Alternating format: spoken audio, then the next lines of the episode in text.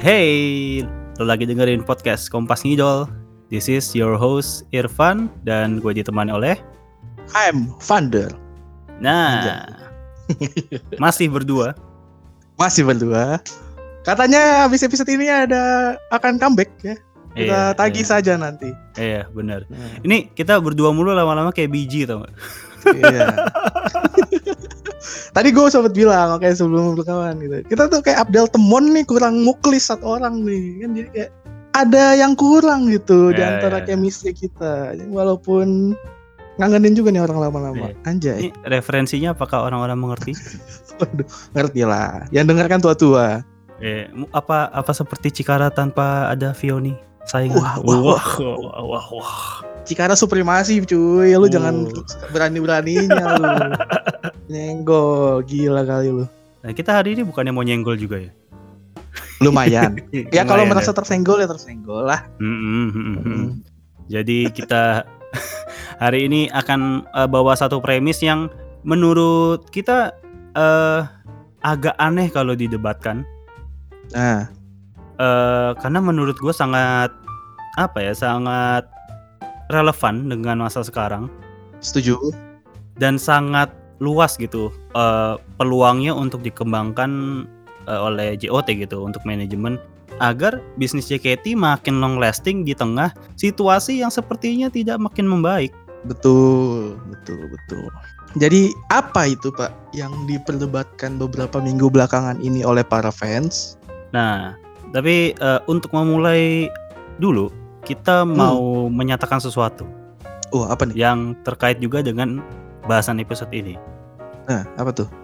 Bahwa Kompas Ngidol setuju dengan konsep MVP online.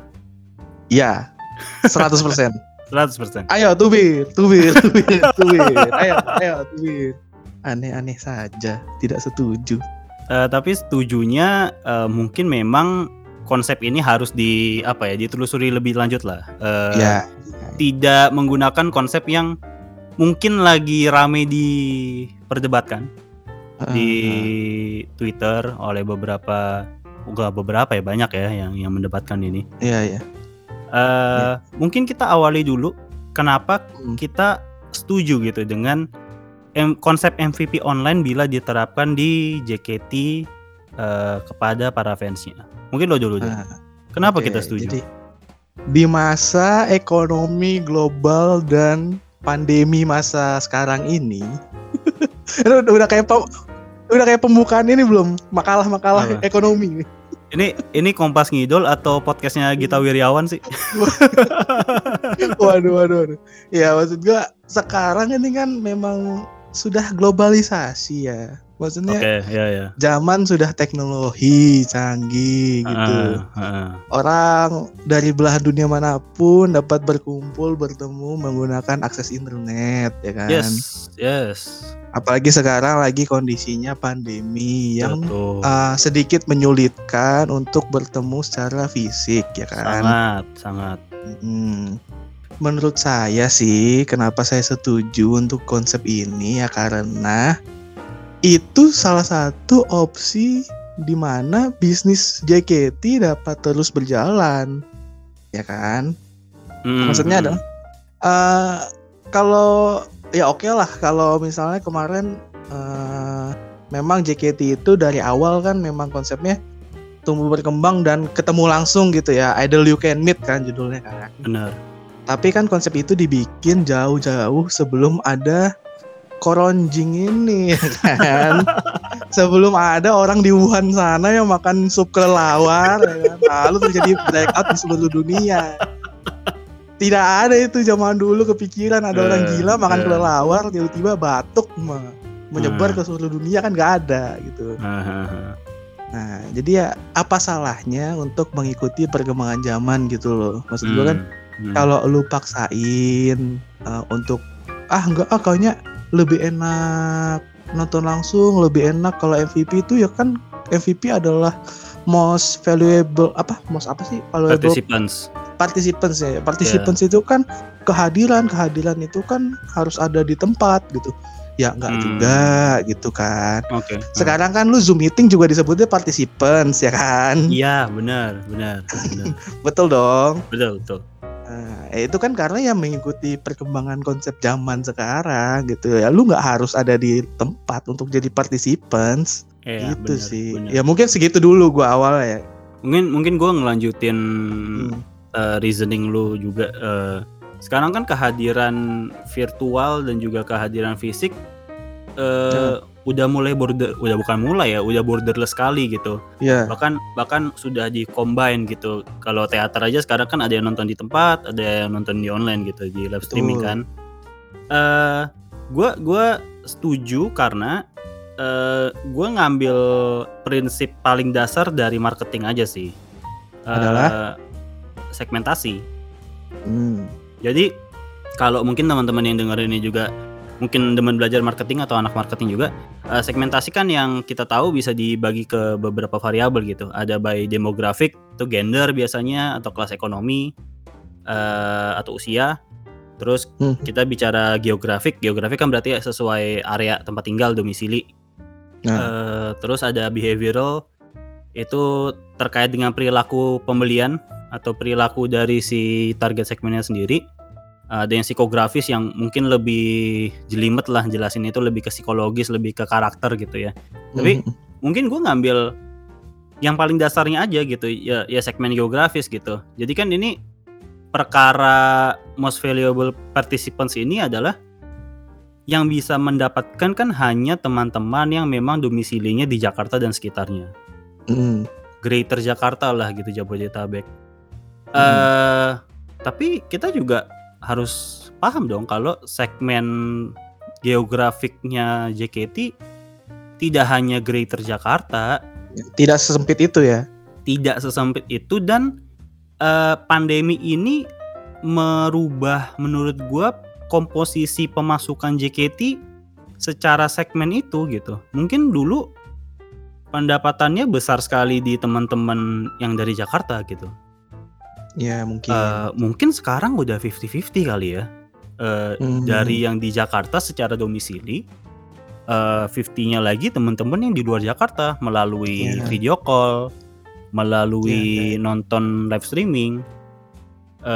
Jadi menurut gue kalau teman-teman kita yang di luar sana itu tidak dihargai atau tidak diberikan satu experience lagi melalui sebuah konsep loyalty program gitu ya, kok kayaknya menganaktirikan gitu ya, kayak pilih kasih gitu. Jadi padahal teman-teman kita yang di luar Jakarta itulah yang menurut gue merekalah yang akan juga membangun pilar pemasukannya si JKT ke depannya.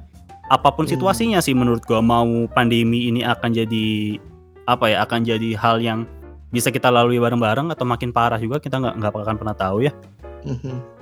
Ya semua transaksi online dan interaksi online itu akan terus berjalan, nggak akan bisa dihilangkan. Ya setuju. Gitu. Jadi sayang sekali kalau teman-teman kita nggak didorong atau didrive untuk purchase lebih banyak lagi gitu. Betul. Karena potensinya masih gede banget ya. Buat yang online di fans-fans VAR itu, karena banget.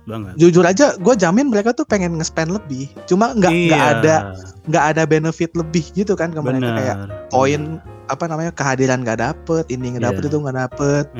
Gue cuma bisa lihat dari layar. Tapi kok bayarnya sama kayak yang di Jabodetabek gitu kan.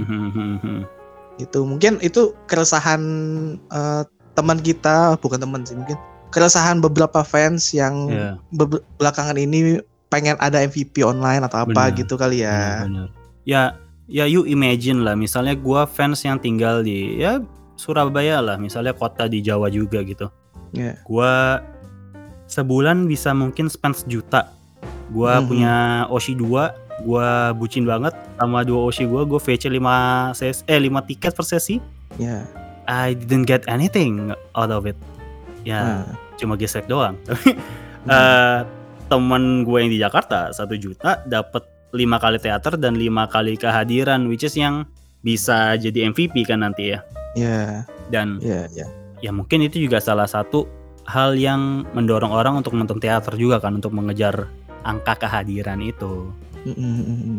Jadi menurut gue nggak fair karena sistem loyalty programnya JKT ini udah kuno lah, udah obsolete. Betul, banget setuju, gitu. Setuju. Udah nggak sesuai dengan produknya dia sendiri. Makanya menurut gue sangat setuju MVP online itu ada. Setuju, benar. Apalagi kemarin ini ya, karena kan dari awal udah digembor-gemborin mau ada live streaming, dibikin live streaming gitu kan. Menurut gue sih itu potensi buat ngeraup untungnya masih kurang digali sih sama JOT.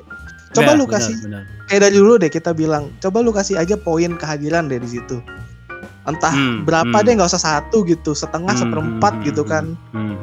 Sekali datang cuma dapat 0,2 poin gitu kan. Jadi 5 kali nonton baru dapat 1 gitu. Itu juga orang-orang pasti udah bakal banyak yang beli cuy tiket kayak gitu, apalagi fans-fans VAR ya. Dan ya kalau memang nanti konsep MVP-nya nggak mau sama gitu, misalkan ada teman-teman yang sedikit apa ya, mungkin keras gitu ya, kolot gitu, nggak, MVP itu pokoknya harus datang kehadiran, datang ke teater, fisiknya ada di situ, itu baru MVP, jadi nggak mau sama.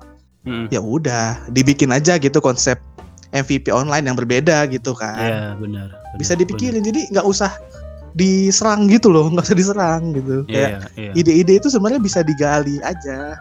Dan menurut gua ide MVP online itu hasil apa ya?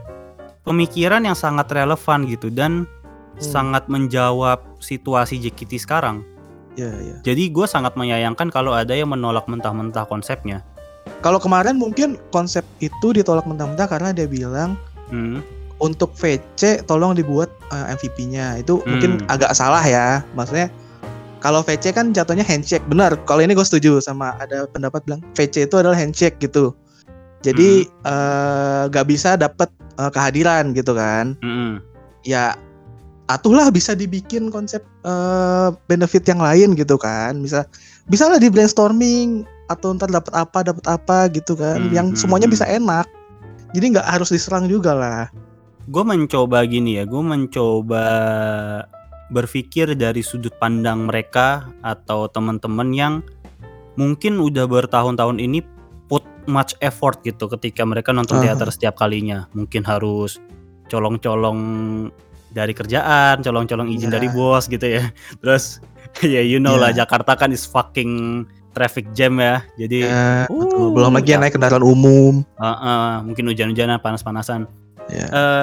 Gue paham gitu kalau dari sudut pandangnya seperti itu, tapi harusnya bisa agak lebih dibuka lagi cara pandangnya bahwa sebenarnya sistemnya sendiri yang kuno, jadinya juga mungkin mengkotakkan pikiran beberapa orang jadi seperti itu, karena konsep program loyalitas pelanggan itu memang ada yang di drive dari basisnya monetary, jadi dari jumlah uang yang dikeluarkan, yang very transactional. Jadi kayak Starbucks, kalau lo kan mantan barista Starbucks, you know kan. Koin Starbucks itu kalau beli berapa ntar dapat poinnya. Iya. Nah itu kebetulan kan gue loyal customer juga di Starbucks, jadi tiap goceng kalau nggak salah ya, itu dapat 1 bintang. Iya. Tiap berapa bintang bisa ditukar minuman gratis gitu. Jadi bisa apply ke semua jenis transaksi kan. Mau ngisi Starbucks point, mau beli kopi aja, mau beli makan, mau beli tumbler, beli merchandise, macam-macam. Semuanya. Kan enak tuh, apply ke semua jenis transaksi. Sistemnya JKT yang sekarang itu cuma terpaku kepada satu perilaku atau satu transaksi, yaitu datang ke teater. Offline yang banyak effortnya itu gitu. Betul. Dan menurut gua terlalu apa ya, terlalu naif lo bilang kalau lu doang yang put effort. Orang yang VC itu juga put effort menurut gua. Wah, yang fanspar juga effort kok. Effort banget. Makanya. Jadi gua baca ada beberapa orang yang beropini kayak oke gitu, kayak ya teman-teman gua yang lain juga put effort kali gitu. Mungkin memang gak panas-panasan gitu, tapi come on ya, ini udah tahun ke-9 JKT, zaman lah, zaman udah berubah, situasi udah berubah banget gitu. Jadi ya menurut gue kalau mau long lasting ya, orang pengen VC terus, nonton live streaming terus, harus ada sesuatu yang dikasih betul. Balik dari manajemen sih. Betul. Sekarang aja poin saja udah bonus poin aja udah di-cut kan. Jadi lu harus beli sejuta dulu. Aduh, beli sejuta dulu baru bisa dapet tuh bonus. Itu juga udah ngurangin semangat kaum-kaum seperti saya nih. Iya, bener banget. Yang bener belinya banget. Ketengan, ya kan? Bener banget. Aduh, itu. Tapi ya sudahlah. Dan menurut gua itu sebuah program yang sangat tidak efisien dari manajemen sendiri, karena kadang mereka ke kotak-kotak banget gitu. Jadi ada bonus untuk yang teater MVP yang sangat sulit untuk diraih. Dan ada bonus lagi buat yang ngisi poin doang gitu, dan sekarang jadi cuma sejuta gitu. Jadi cuma di sejuta baru dapat poin, menurut gua nggak efektif gitu. Jadi kayak apa ya, jadi sekarang tuh lu beli produknya JKT itu for the sake of impulsif aja gitu. Iya, betul. Bukan karena sesuatu hal yang menambah pengalamannya itu sendiri gitu. Kalau dulu tuh isi poin tuh ada tujuannya loh. Nabung bonus poin, jadi bisa beli apa lagi gitu kan. Bener banget. Kayak wah, ini gue bentar lagi udah bisa buat nonton, beli tiket teater nih satu nih, udah bisa buat tiket VC nih, gitu kan. Bener. Kalau sekarang ya susah. Iya. Ada loh orang yang numpuk poin. Ada. Saya nyangkut tuh duitnya jadinya, nggak bisa ditarik, gimana? Nggak bisa dipakai. Alah. Gimana ya? Kalau misalnya gue VC ya, terus kayak VC nggak usah 10 kali lah ya, misalnya 50 sesi terus gue dapet bonus apa gitu, entah diskon, entah VC lagi atau apapun lah itu, gue kayaknya akan jadi makin semangat VC karena setuju. Ada sesuatu yang ngedorong gue gitu. Itu konsep marketingnya namanya gamification, kalau mungkin yang dengar tahu juga. Jadi mengimplementasikan elemen game pada interaksi customer gitu. Jadi lu di drive, ayo ntar lagi 50 nih gitu, lu dapat bonus gitu. Kayak ini ya, kayak lu beli belanja di Super Indo atau Indomaret gitu, dapat cap-cap gitu ya. Mirip. Tapi kadang-kadang biasanya gamification tuh pakai tier. Jadi kalau lu udah berapa kali, lu gelarnya apa, tiernya apa. Lu kan sebenarnya mirip kayak MVP kan. Ngomongin tier, jadi teringat. Teringat apa? Jadi teringat kawan kita yang ngomongin tier diserang juga. Iya. Ya, itu konsep loyalty program yang udah common. Cuma memang gua paham sih, memang nggak bisa sulit lah diimplementasikan di JKT. Sebenarnya kalau kalian sadar, kita tuh udah di tier juga. OFC non-OFC itu emang lo kira bukan tier. Gitu loh. Udah ada sekat ya di situ ya. Iya. Jadi jangan terlalu bias lah dengan status diri sendiri gitu. Maksudnya fans tuh nggak cuma elu doang gitu yang mungkin udah bertahun-tahun spend. Banyak yang baru kenal, mungkin mereka ada duit banyak juga, dan mereka siap gitu jadi regenerasi buat kelangsungan JKT. Emang lo mau ngarep ada orang bisa support JKT 15 tahun ya non-stop gitu? Ya ada sih mungkin, tapi kayak hebat kalau ada, hebat. Ya hebat, tapi maksudnya emang banyak gitu. Iya. Dan betul. Emang dia doang yang bisa biayain makannya anak-anak ini gitu loh. Kayak agak aneh sih kalau pikiran kayak gitu. Kalau zaman sekarang tuh ya, gue ngelihatnya memang lu harus mempertahankan fans lama ya, fans loyal. Tapi lu juga butuh recehan dari orang-orang baru ini gitu loh. Bener banget. Iya kan. Bener. Kayak fans lama oke lah, lu dia pasti spend duit buat lu. Tapi kan itu memang cukup gitu. Soalnya kan teater nggak buka, apa-apa nggak ada gitu kan. Ya keadaannya sekarang cuma bisa VC atau showroom ya itu kan butuh recehan di situ. Iya. Ya kan? Dan gini, yang harus dipahamin juga, sekarang teater terbatas gitu. Maksudnya Pak Jokowi ngomong PPKM, ya stop tuh. Jadi ya makanya. Ya coba. Terus lo harap apa gitu? Lo masih mau berharap atau berasumsi bahwa MVP 100, 200, 300 yang mengandalkan kehadiran offline itu masih relevan dengan kondisi sekarang? Apalagi sekarang harga 200.000 tiket teater. Coba susah lagi dapatnya. Dapatnya susah. Harga susah tiket 200.000. Iya. Terus show-nya sedikit. Nah, coba. Gak ada akademi. Ayo. Betul. Mau sampai kapan lu MVP, gue tanya. Iya. Apakah tidak terlalu bias ya kalau kayak gitu ya jadinya ya? Ya kan. Itu jadinya programnya hanya menguntungkan teman-teman kita yang mungkin 5 kali lagi nih MVP 100 gitu. Atau berapa kali lagi MVP berapa. Tapi banyak nih teman-teman kita yang mungkin spendingnya udah lebih gede loh dari lu juga di VC atau di showroom, tapi mereka belum dapat apa-apa. Setuju. Makanya sebenarnya tadi pas lu nyangkut-nyangkut poin ini ya, apa namanya, rewards-nya Starbucks, gua kayak, oh iya, kayak gitu kayak seru juga ya dibikin gitu. Seru banget. Kayak kita ngebeli apapun gitu barang di JKT, merchandise, VC, PT, apapun itulah. Iya. Yeah. Dijadiin bonusnya di satu tempat aja gitu, nggak perlu dibeda-bedain. Dan lo bisa klaim kapan aja. Bener. Dan for your information ya, Starbucks Rewards itu kan dia pernah ganti total konsepnya itu 2019 kalau nggak salah. Jadi dulu itu lo beli 10 gelas dapat 1 gelas. Ya. Means ya, itu yang gua abuse. Jadi gua beli americano 10, which is murah kan americano kan. Tukernya satu yang mahal. Banyak tuh yang begitu tuh. Nah, gua tahu kenapa diganti. Starbucks pasti ngerasanya rugi. Jadi dia bikinnya by points, by nominal. Jadi setiap 5.000 yang lo taruh di gua, lo kasih 1 bintang. Betul. Dan gua pun juga merasa fair kok kalau kayak gitu. Setuju, karena gue kan mantan karyawan ya. Setelah dikasih bintang itu, orang-orang justru kompetitif cuy jadinya, bener deh. Jadi banget. Orang tuh spendingnya bener gila abis banget cuy, kayak nanggung nih, bisa nambah ini ntar dapat bintang lagi 2. Ya udah deh tambah lagi deh croissantnya beli, tambah beli makanan lagi, terus tiba-tiba, ya udah deh beliin aja deh, beli tumbler deh buat tambah bintang kayak gitu cuy. Ya, terus dulu tuh suka ini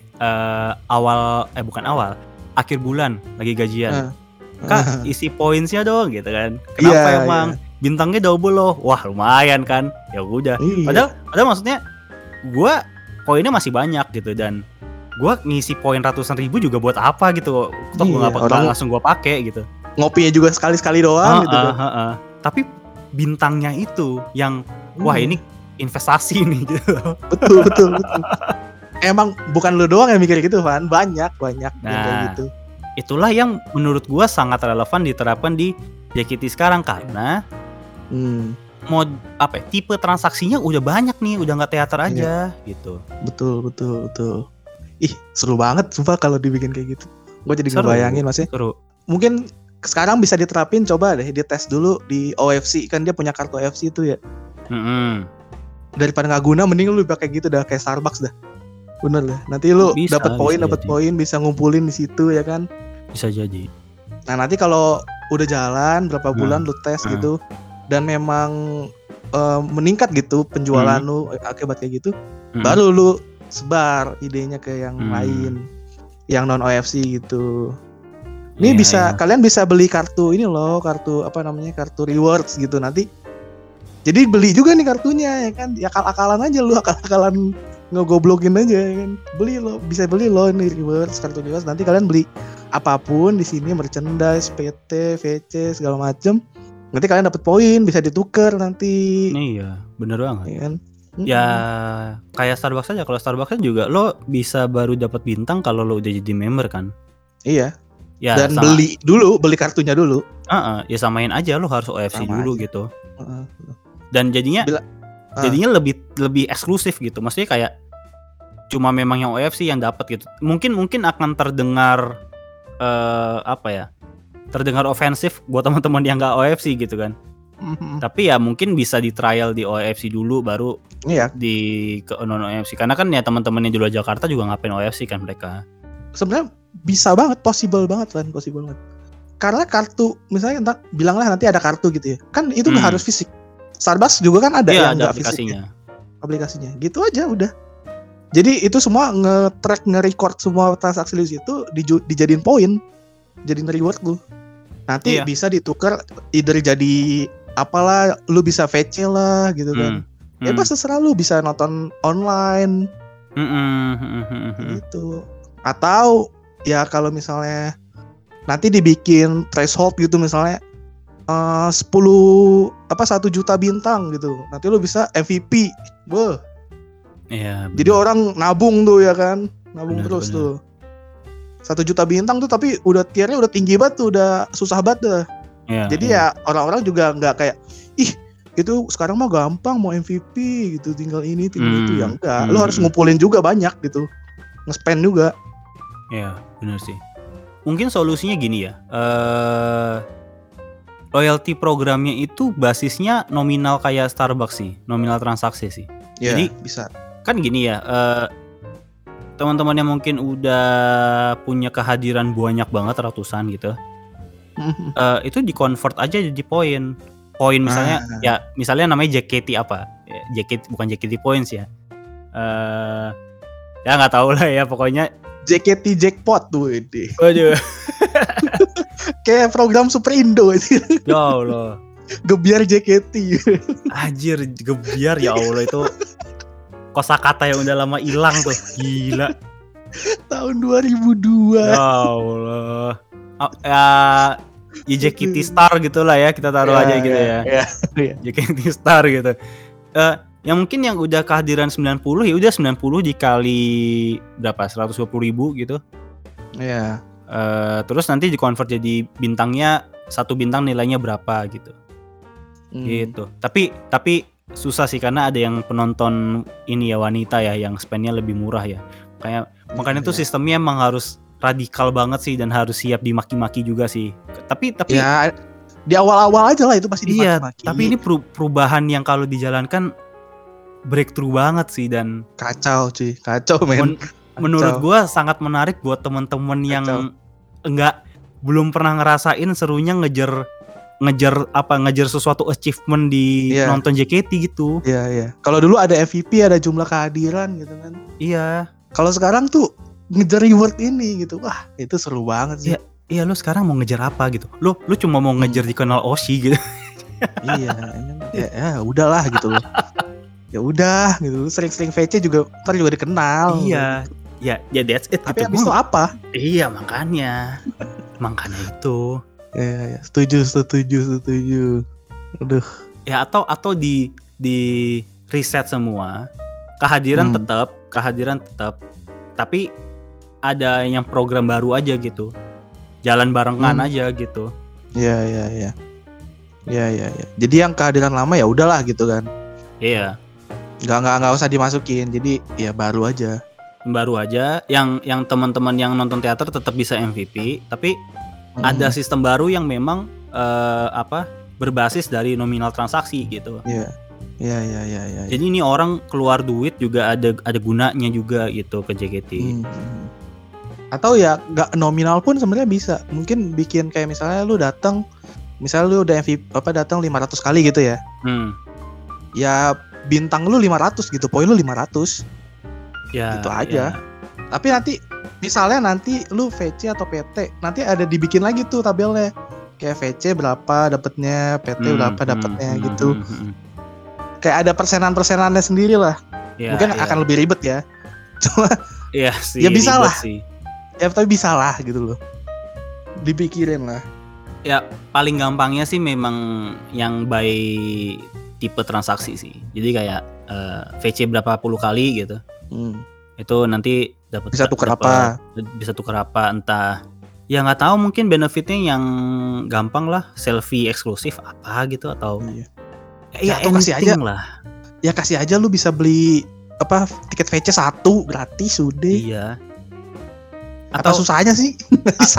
atau lu tahu nggak benefit MVP yang menurut gue agak cringe gitu, tapi sebenarnya lucu juga, kayak sebenarnya meaningful juga buat fansnya. Apa? Terima kasih, aku sayang itu. Banget sama kayak ini. Bikin gesrek. Itu tuh gue tiap nonton kayak, ih cringe banget sih, cringy banget. Tapi kalau lu di posisi itu orang, apa tidak melewat coba? Nah, ya mungkin kan lo VC, terus nanti lu urutan terakhir mungkin, terus nanti lo dikasih ucapan kayak gitu eksklusif buat lo sendiri. Boleh milih membernya siapa ya. Iya, eksklusif lo, cuma diliatin admin doang satu. Paling membernya juga geli sendiri. Aduh. Aduh. Aduh. Ya, ini kalau ngomongin rezim gini nih. Gini nih pasti nih. Aduh.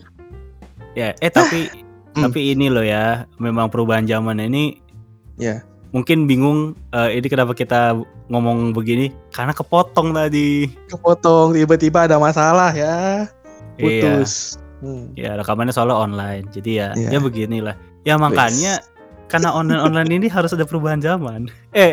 Ya perubahan zaman dan harus perubahan manajemen, perubahan cara pendekatan ke customer, loyalty programnya juga kan. Dan dari customernya, aka fans juga harus ada perubahan juga. Iya. Siap menerima perubahan lah intinya. Betul, gitu. Betul banget. Karena kalau kalian maunya apa-apa harus offline mulu, mati lama-lama. Jamin, percaya sama gue. Bubar JKT, sumpah. Bubar. Ya, susah sih. Ya. Ini kita awalnya mau mengkritik fans, tapi malah jadi ini ya, memberi masukan ke JOT ya. Ya kan memang biasanya selalu begitu kita. Tolong hari Senin diterima ya, ini kita mau ngirim bayaran ya, minta bayaran ke JOT nih. Ya paling ya gitulah ya. Jadi closing aja ya paling ya. Mungkin kalau kesimpulan lu gimana Jer, setelah kita tadi diskusi lumayan panjang tuh.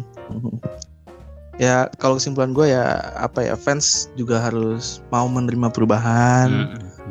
Dari manajemen juga harus mau berubah gitu, cari pemasukan gak harus dari yang offline kok.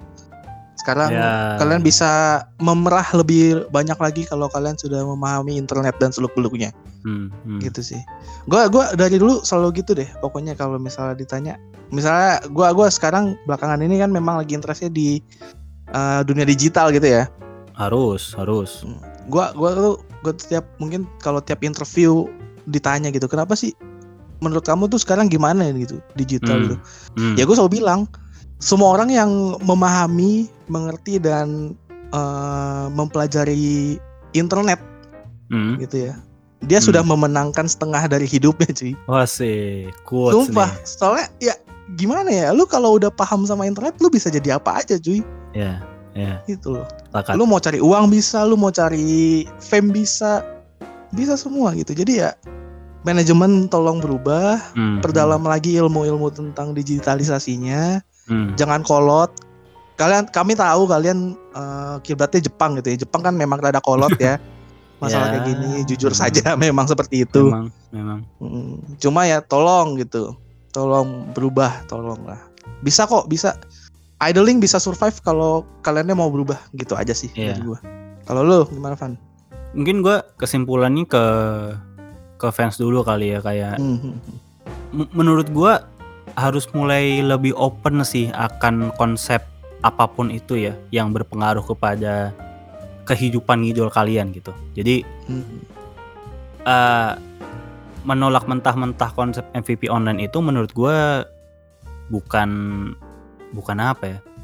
hal yang wise sih menurut gue, bukan hal yang bijak gitu. Jadi padahal lu nggak ngecek tuh bahwa sistemnya JKT sendiri juga udah kuno gitu. Jadi lu kayak mengagung-agungkan sesuatu yang kuno dan tidak relevan dengan zaman gitu. Jadi mungkin buat beberapa orang lu terlihat membela hak sebuah kelompok gitu, tapi kalau buat gua pribadi ya, sebagai fans yang belum begitu lama, mungkin nggak begitu lama kayak teman-teman yang lain, dan lumayan mengerti lah gitu kayak konsep manajemen yang proper atau yang relevan sama perubahan sekarang kayak apa.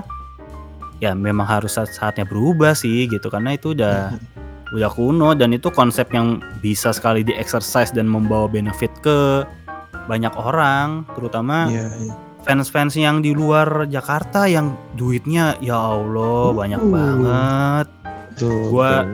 Gue sih kadang-kadang apa ya, kayak nggak bisa berkata-kata gitu kalau lihat teman-teman yang bukan fans Jakarta terus nyawer di showroom gitu, terus kayak anjir lu dapat apa nyawer di showroom juta-jutaan gini gitu. Iya, teman-teman yang luar Jakarta juga kalau VC ya itu iya, bisa muncul di mana-mana anjir. Sesi iya, ini ada, sesi itu ada. Belinya 5 tiket. Sekali sesi apa, sekali season VC bisa beli ke beberapa member kali 5 tiket gitu, kayak ya Allah, dedikasi lu tuh harusnya dihargain lo sama manajemen sama fans juga gitu. You spend a lot of money and you didn't get anything gitu from it. Cuma gesrek-gesrek doang, ya Allah. Gue sih ya, jadi lu juga kalau mentalnya enggak apa ya, bukan mental lah, kalau enggak jiwanya tuh keblok sama bucin sih kayaknya udah cabut dari lama sih. Apa ya bilangnya, dukung tulus salat ya kucing. Iya, dukung tulus kagak ada dah gitu. Ya intinya hargai pendapat, hargai sesama fans juga sih. Ini karena kiblatnya dari Jepang mungkin ada sedikit ini ya, gue bisa bilang kayak fans-fans yang kolot ini kayak samurai zaman dulu cuy, ya menolak keberadaan pistol ya kan. Zaman dulu kan gitu tuh ya kan, ingin berubah ini ya kan, tapi banyak samurai yang menolak keberadaan pistol gitu. Jadi kayak mau gak mau harus disita-sita dulu tuh pedang-pedangnya. Itu baru bisa ada perubahan. Yang pakai pistol pertama tuh siapa dulu ya? Gue lupa. Itulah. Nobunaga. Ah iya, Nobunaga. Dia ambil peti dari kapal Spanyol ya, yang karam itu masalahnya. Ada di Netflix, bisa ditonton. Iya. Gitu. Nah itu kan teman-teman nggak ada yang tahu kan, tiba-tiba ada pistol jatuh ke pulau Jepang terus dipakai buat perubahan dan akhirnya Jepang jadi negara. Sama ya, digitalisasi ini sama. Dan ya, dan kayak corona sekarang kita nggak tahu tiba-tiba semua di rumah harus online, ya kan? Berarti harus berubah semua dong. Harus berubah. Yang penting beneficial dan ke arah yang baik, gitu aja sih. Iya. Jangan egois. Mau menang sendiri. Kalau tersinggung serang kita saja di Twitter. Iya, tapi karena sekarang adminnya cuma saya sendiri, mohon maaf kalau tidak dibalas ya, bukannya nggak mau balas gitu. Ya, cuma sendiri soalnya sekarang ya. Kalau mau banter, minta diundang aja. Kalau kita rasa ini ya bolehlah kita diskusi nanti. Gitu. Ya, boleh ngobrol. Gitu. Ya gitu aja lah paling ya. Gitu aja. Thank you untuk yang sudah mendengarkan episode ini. Jangan lupa didengerin episode yang lain. Ditunggu kita kalau showroom, kayaknya banyak juga yang gak dengerin episode tapi sukanya showroom kita yang showroom. Gak ada isinya itu. Pengen ngobrol soalnya mungkin. Ngobrol tongkrongan. Kalau mau ngobrol tongkrongan showroom. Ya udah kalau gitu beli VC, beli PT, beli apapun itu biar JKT tidak bubar. Karena tidak ada hiburan lain di rumah ya sekarang. Iya, bosan. Kalian makin lama di rumah, PSBB terus. Ya. Yoi. PSBB kagak dapat tunjangan anjing. Kasar. Udah, tutup. Oke, jaga kesehatan, stay safe, stay healthy. See you in the next episode. Bye.